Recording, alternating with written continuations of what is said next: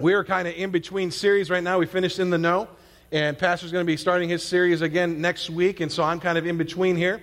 I would like to say uh, um, what a privilege it was. Uh, our pastor went this weekend to preach at a pastor's conference, a, a church planning conference, and as I watched on Friday night and watched how God used him amazingly in that service, I thought, what a privilege for us to be able to have the opportunity to say, we will give up our pastor for a weekend so he can go encourage pastors uh, who are planning churches. Isn't that wonderful? And so it was just a wonderful, wonderful thing. What that means for you is you get me. and uh, uh, years ago, it's probably going on five or six years ago, I started a series in the book of James.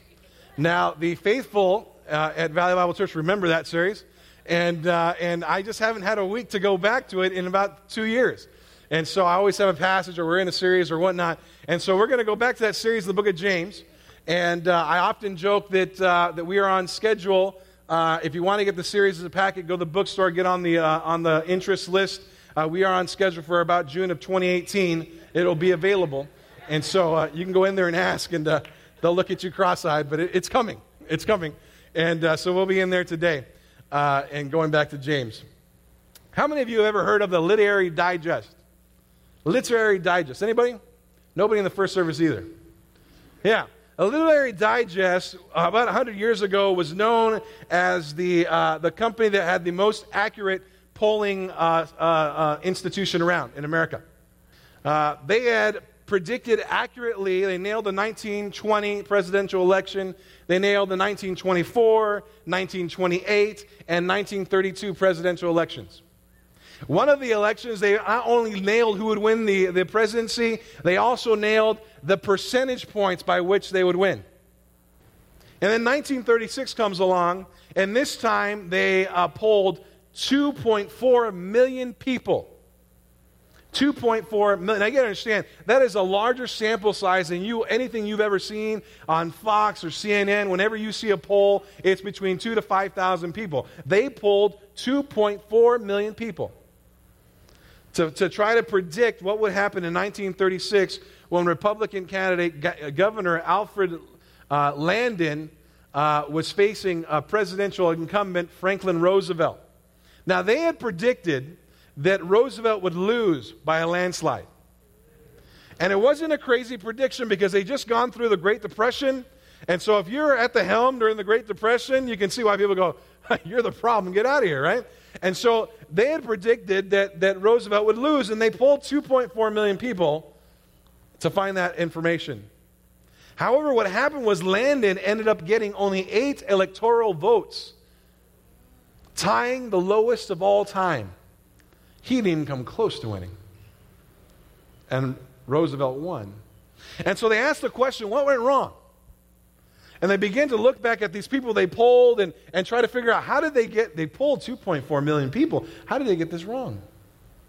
Well, they got their people that they would poll from three different places. The first one is if they subscribed to the Literary Digest.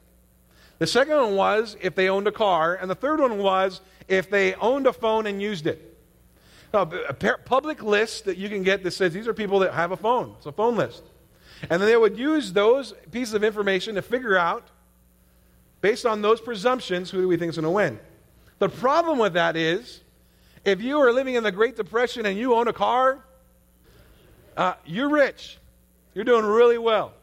If you're living in the Great Depression and you have a phone and can use it, it's a higher economic place. If you are living in the depression and you have the ability to have a magazine subscription every month, you're doing well off. And they found that all they pulled was the rich. And so they picked the 2.4 of the most richest people in the country and they pulled them. And they were wrong. Presumptions that lead to error.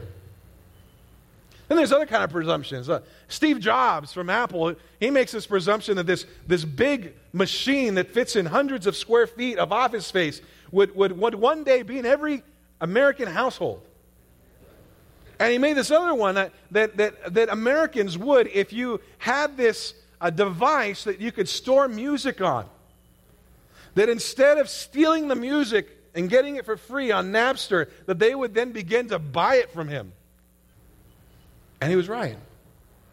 So somehow you sometimes you get these presumptions that fail, and then sometimes you get presumptions that just change the world. When is presuming right and when is it wrong? And really, what we're looking at today is what does God think about presumptuous thinking? What does God think about being presumptuous? What does God think about presumptions? Today, we're going to see two things. First, we're going to define the heart of presumption and look at what we should do in reference to it. We'll, we'll, we'll ask, what does a presumptive heart look like? And then we'll ask, what does God expect me to do in relation to it? Why is my heart presumptive, and, and what does God think about that? And for that, we'll be in the book of James. Would you open up your Bible to the book of James? If you don't have a Bible, there's a Bible in the pew right in front of you. You can open up the first or second page, there's a little index there. It'll tell you what page to go on. We're in the book of James. Very small book, only five chapters long, and we'll be in chapter 4 in James. We'd love for you to follow along. James chapter 4, we'll start at verse 13. The first thing we're going to look at is the heart behind presumption. The heart behind presumption. Where is my heart when I'm being presumptive? When I'm engaging in presumptive thinking, where's my heart? The heart behind presumption. James chapter 4, 13 says this Now listen, you who say, Today or tomorrow we will go to this and that city, spend a year there, and carry on business and make money. Why? You don't even know what will happen tomorrow. What is your life? You are a mist that appears for a little while and then vanishes. The heart behind presumption. It's the idea of making future plans without dependence upon God making future plans disregarding God, making future plans with God not being in the picture. He says, Come, you who li- listen to this. Or, Attend to this, you who say, Come, you who say. And then he gives four uh, verbs, four future tense verbs, and they're all in the, uh, written in the first person. You know what that means? They're all verbs in the future about me. All right? All verbs in the future about me.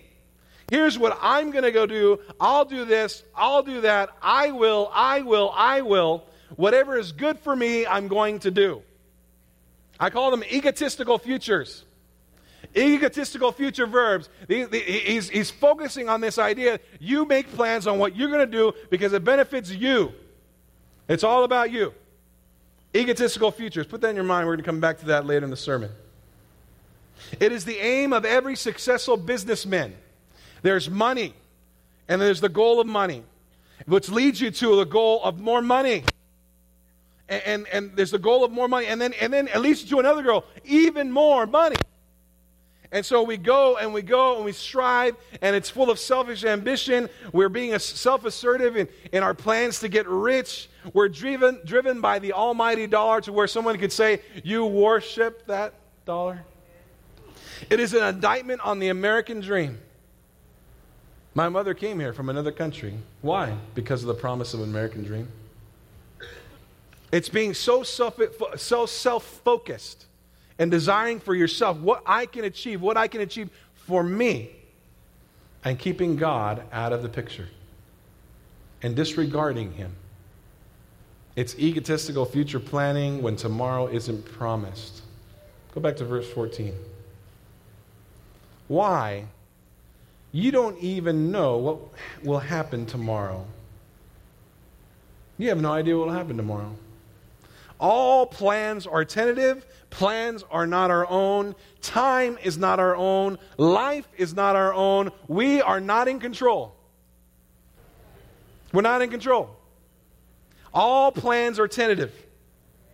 Now, I just to stop here for a second. Is God saying that we shouldn't plan? Man, maybe I should throw them in my 401k or my 403b. Man, I was planning to go to Cabo in 2014. Whoa, better throw that out the window. I, is God saying that? Is that what he's saying? It cannot be what he's saying because uh, there's too many scriptures and Proverbs and, and Psalms that talk about planning. And so he does want us to plan, but he wants us to submit our plans before him. So we submit our plans before him and then he blesses us. We keep him in the picture. We don't disregard him. We don't presume on him. Since you don't know the future, don't, don't think to yourself that you control it. you should assume to yourself that I don't control it and I submit to God for the future. It's why Jesus would say in Matthew 24, as it was in the days of Noah, so it will be at the coming of the Son of Man. For in the days before the flood, people were eating and drinking and marrying and, and, and being given to marriage. Up until the day Noah entered the ark, and they knew nothing about what would happen until the flood came and took them all away. That is how it will be at the coming of the Son of Man. And so you ask yourself, what is wrong with drinking and eating and marrying and being given to marriage? Nothing. We do that today. You will eat today. You will drink today. Many of you are married. Some of you are getting married. I'm doing a marriage this mo- next month. Eh, there's nothing wrong with those things in and of themselves, but what they were doing is they were living life and had nothing about God. God was not in the picture. They were living life as if God had not existed. They are presuming on Him, thinking they were in control, and God says, No, no, no. I, I don't work that way. When I start getting disregarded, I get upset. I start getting selfish for my glory. When people think they're in control, wait a second, you're robbing me of my glory. I'm in control. And so he says, even at the end of Daniel's 70th week, when God makes all the promises he made to Israel come true in the last days, even then, there will be many who will be surprised at his coming because they were presuming on him. And he will hate presumptive living even then. Living a life that says there's no room for God. And James is saying, don't presume on him. He bookends your life. Don't presume on God. He bookends your life. 14b. You are a mist that appears for a little while and then vanishes. You are a mist, a vapor, a puff of steam. You guys ever seen like a little bit of mist or a little bit of a vapor or eh, you see you see it for like a second and then it just disappears? You ever notice that? You, you, maybe you turn on the faucet and you put it on hot, you can see a little steam and it's gone. You see for like one second, it rises an inch and it's gone. It just like vanishes into thin air. You know what he's saying? Your life is short and you are not in control of how short it is. He is. And it's arrogant of you to assume that it will be there tomorrow. Look at verse 16. As it is, you boast and brag, and all such boasting is what? Evil. It is the heart behind presumption. It is the heart behind presumptive thinking. It is arrogance. And it's sinful and it's wrong. And why? Because it disregards God. When we begin to live this life as if God isn't even in the picture, and God says, Oh, no, no, no. Once I get disregarded, that's when I start moving in. I want to show you a picture of that. I, I, want to take us to another passage where Jesus kind of tells a story about this person who is presumptuous about life and what happens to them. Will you follow me? Go to Luke chapter 12. Luke chapter 12. The book of Luke, chapter 12. I want you all to go there and see this. Jesus actually talks this very subject about being presumptuous. Luke chapter 12, we'll start at verse 13. Luke chapter 12, 13 says this Someone in the crowd said to him, Teacher, tell my brother to divide the inheritance with me. And Jesus replied, Man, who appointed me to be a judge or an arbiter between you? And he said to them, Watch out, be on your guard against all kinds of greed. A man's life does not consist of the abundance of his possessions. That little sentence right there is so convicting, I'm going to say it like three more times. A man's life does not consist of the abundance of his possessions. A man's life does not consist in the abundance of his possessions. And he told them this parable. The ground of a certain rich man produced a good crop. And he thought to himself, What shall I do? I have no place to store my crops. Then he said, This is what I'll do I'll tear down my barns and build bigger ones. And there I will store all my grain and my goods. And I'll say to myself, You have plenty of good things laid up for many years. Take life easy. Eat, drink, and be merry. Oh, there it is again. Eat, drink, and be merry. But in verse 20, but God said to him, You fool, this very night Your life will be demanded of you. Then who will get what you have prepared for yourself? This is how it will be with anyone who stores up things for himself, but is not rich towards God. So you have this story, you have this uh, maybe a younger brother, we, we can assume maybe that, that Jesus is walking along and this younger brother, maybe, maybe it's not that bad of a situation. Maybe he's, he's thinking, my brother, uh, like, he, he's the older brother and he gets two portions of the inheritance anyway, and I'm the younger brother and he's holding my inheritance from me. He's holding me hostage. Jesus, tell him to share the inheritance. It's rightfully mine. And Jesus says, I'm not going to get involved in that. There's authorities that deal with that. There's people, there's, there's avenues to get that figured out. That's not for me. But, you know, I will use this as an opportunity because I see something in your heart right there. Watch out. Be on your guard against all kinds of greed.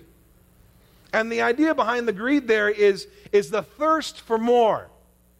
I get this, and then I'm thirsty for more. And then I get that, and then I'm thirsty for more. It's almost like an addictive cycle, like, like a success, a success, success addiction or a financial addiction. I need more. He says, be careful about that. That thirst and desire for more. And then he gives a little story. He says there was a man, and, and, and, and he had like an amazing year of crops. And the idea is he got more crops than he's gotten before. As a farmer, he's looking at all these crops going, where am I going to put them? And instead of saying to himself, God has blessed me with these crops, I wonder what God would like me to do with the crops. Maybe He's blessed me so I can bless someone else. Instead of doing that, what he says is, I know what I'll do. I'll burn down my barn, build a bigger one so I can get all the, extra crops in there too. And I'll fill up that barn full of extra crops. And then I'll talk to myself. And literally, the idea is I'll speak to my soul. Soul, look what we've done. We've got plenty of things for many years. We can take life easy now. It actually says that. We can take life easy, soul. We can eat, drink, and be merry. I've got it all figured out. I'm completely independent. I am completely in control and God is disregarded. And that's when he swoops into action. It's amazing. You remember the, the, the, the, the uh, egotistical future verbs? Look in verse 17 of this passage. How do I know when I'm being presumptive? How do I know if the love of money is conquering me? How do I know those things? I'll tell you how. The me's, my's, and I's start creeping in. The me's, my's, and I's. Okay, go to verse 17 here and let's just read it. Uh, try to count with me how many me's, my's, and I's we have. Verse 17, he thought to himself, What shall I do?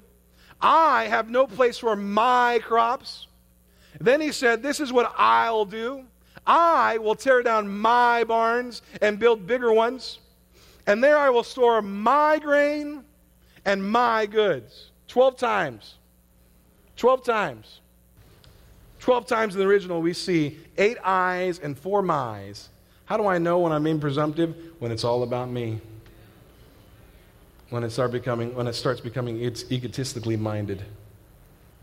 When God isn't in the picture anymore, it's just about my goals. Have the, here's, my, here's my life on earth, and these are the goals I have for myself, and, and God is not involved. I'm in control, I'm completely independent. I depend on no one, I just depend on me. And God says, Really? What happens when I call in all the options of your life? Who's in control then?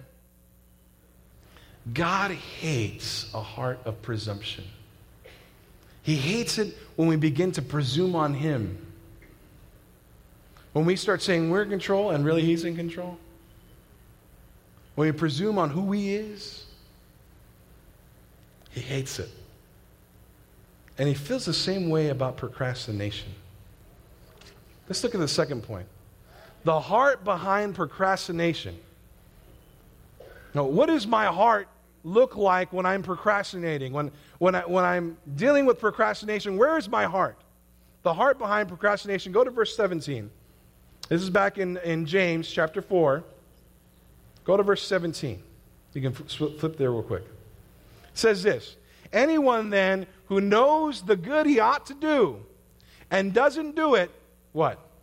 Sins. Anyone then who knows the good he ought to do and doesn't do it, sins. Anyone who knows the good he ought to do and doesn't do it, sins. Anyone who procrastinates, sins. It's the sin of omission. Uh, there are sins of commission, sins that I commit, uh, things that God has said that I know I should be doing, and I do the opposite. Uh, don't do this, and I do it. That is a sin of commission. I commit that sin. Then there's sins of omission. Over here, these are the ones where God, I know I should be doing it, but I just refuse to do it.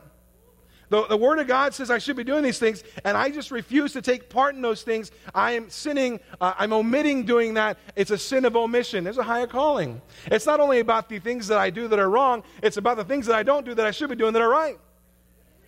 And so there's, it's, it's, okay, I'm going to take it a step further now. In the book of Romans, it, is said that if you think that, you, that some, let's say this activity right here is, you think it's wrong. Let's say there's nothing immoral about it. Maybe you're a new believer, maybe you're a weak Christian. And this activity right here, you believe that it is wrong. And you do it, then it's sin to you. It's sin because you thought it was against God and you did it anyway, and so it's still sin because there's a higher calling. And so there's sins of commission and sins of omission. When I know I should do something and I'm not doing it, I'm in sin. I know I should do it and I fail to do it even though I know I should it's sin.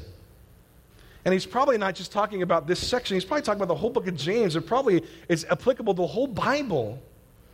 And James is saying, Hey, I've told you to stand in the midst of the trial in chapter 1. Do it. I, I, I, told you to love your brothers without showing favoritism in chapter 2. I told you to control your tongue in chapter 2. I told you to listen to his word and do it. All those things, don't procrastinate on these things. Because to him who knows what to do and he doesn't do it, it's sin. What things are you miserable not doing right now? What things in your life do you know you should be doing, but you're not doing it and you're miserable? And you know why you're miserable? Because God puts the Spirit inside of you, and He's there to make you miserable. If you know Jesus Christ and you can live a life apart from Him and not be miserable, I'm, I'm sorry. There's something wrong. Because the Spirit of God makes you miserable. So, what things are going on in your life right now that you're not doing, that you should be doing, that are making you miserable? It is the heart of procrastination, and according to verse 17, it is sin. It is putting off for tomorrow what you should do today.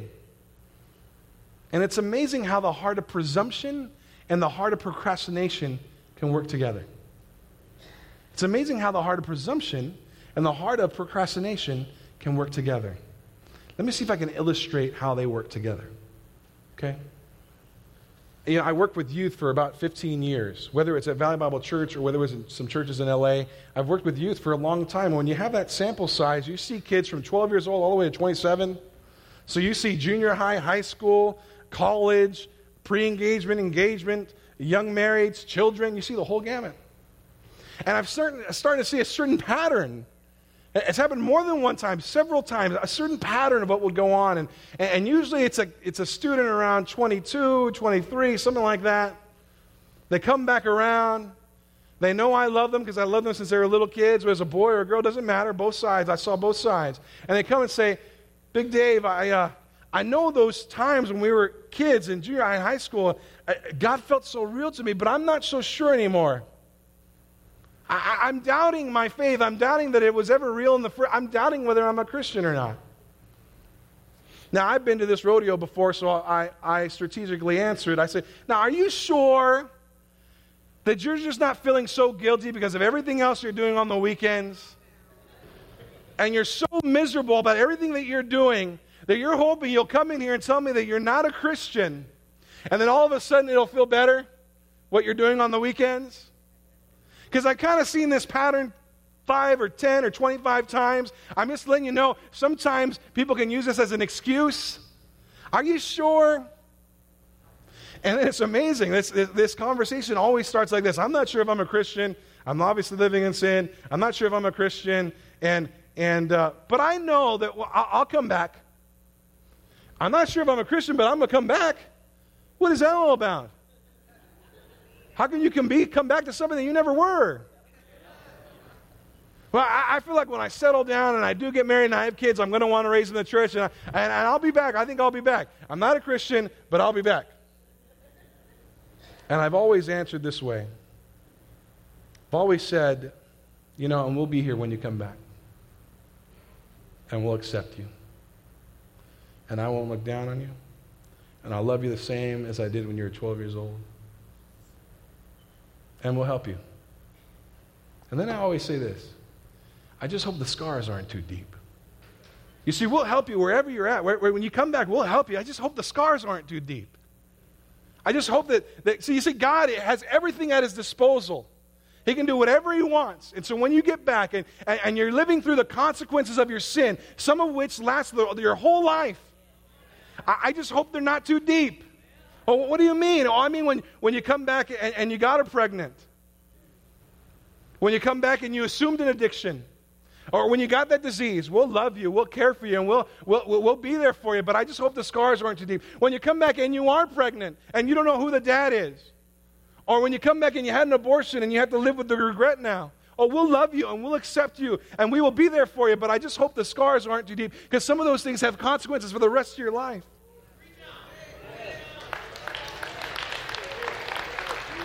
So we'll be there and we'll love you. And then as I was studying this, I thought to myself, you know, I need to add something more to that.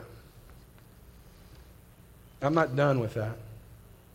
Something else needs to be added, and it's this Who says there's a tomorrow anyway?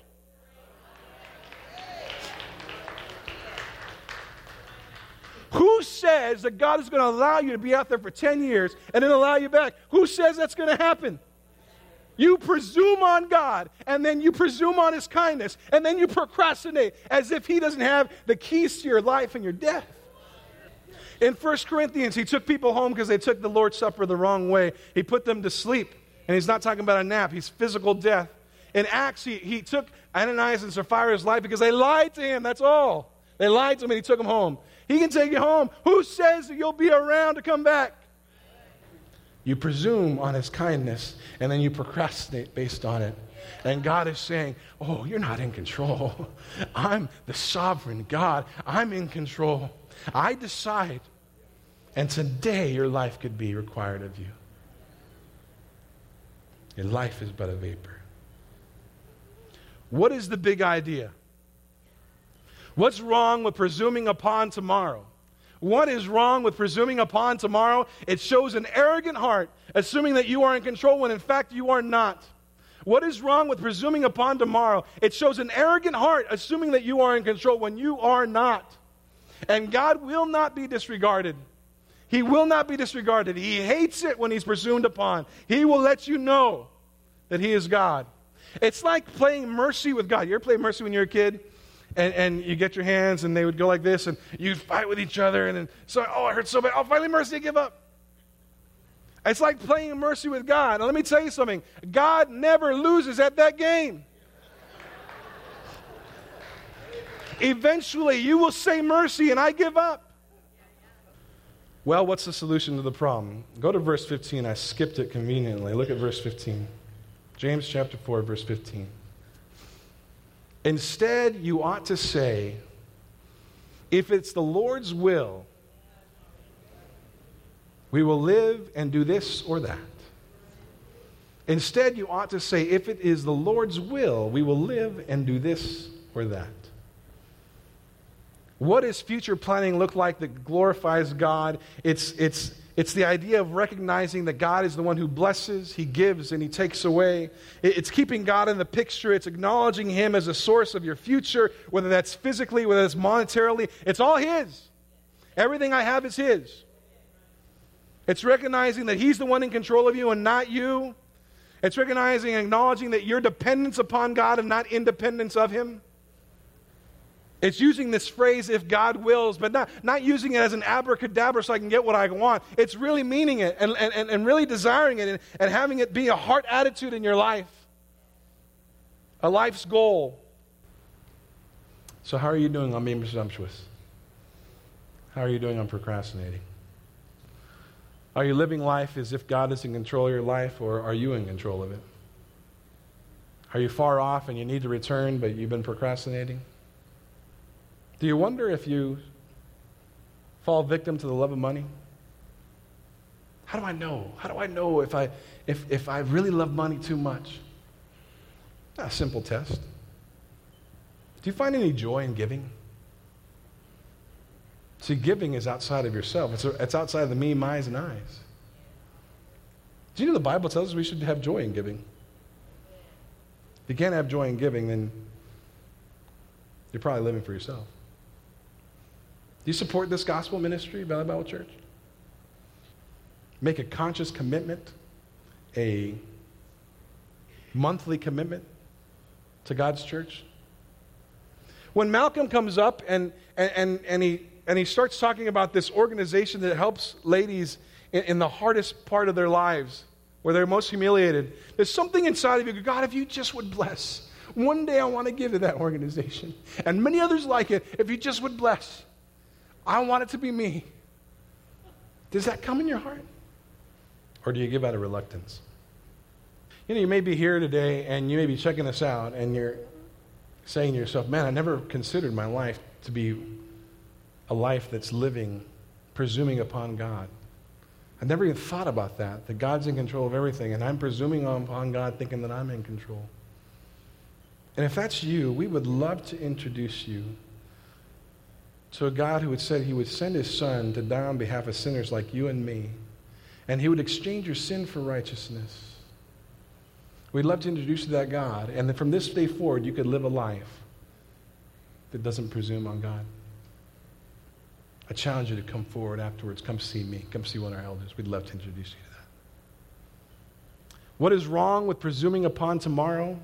It shows an arrogant heart assuming that you are in control when in fact you are not. What is wrong with presuming upon tomorrow? It shows that you have an arrogant heart assuming that you are in control when you in fact are not. In 1912, a famous ship called the Titanic set sail for the first time, left Liverpool, England for its maiden voyage. A lot of pomp and circumstance about this ship, one of the biggest ships in the world, if not the biggest. Lot to be said, a lot written about how uh, it is indestructible. A lot to be said about its structural integrity. The owner of the, sh- of the ship is, is, is, said, is known to be said that not even God can sink that ship. And then it sank with 1,500 people on board. Don't sink in your own presumption and procrastination. Turn to God. Father, found myself praying this morning something I hardly ever pray. Something as simple as, Thank you for another day. You've been so faithful to me. Everything I have is yours. And I don't want to presume on you or expect anything from you. I'm completely dependent upon you. Would you please help our church to keep you first, to never presume upon you, to never procrastinate in the things that we know we should be doing, and to glorify you in every area of our lives.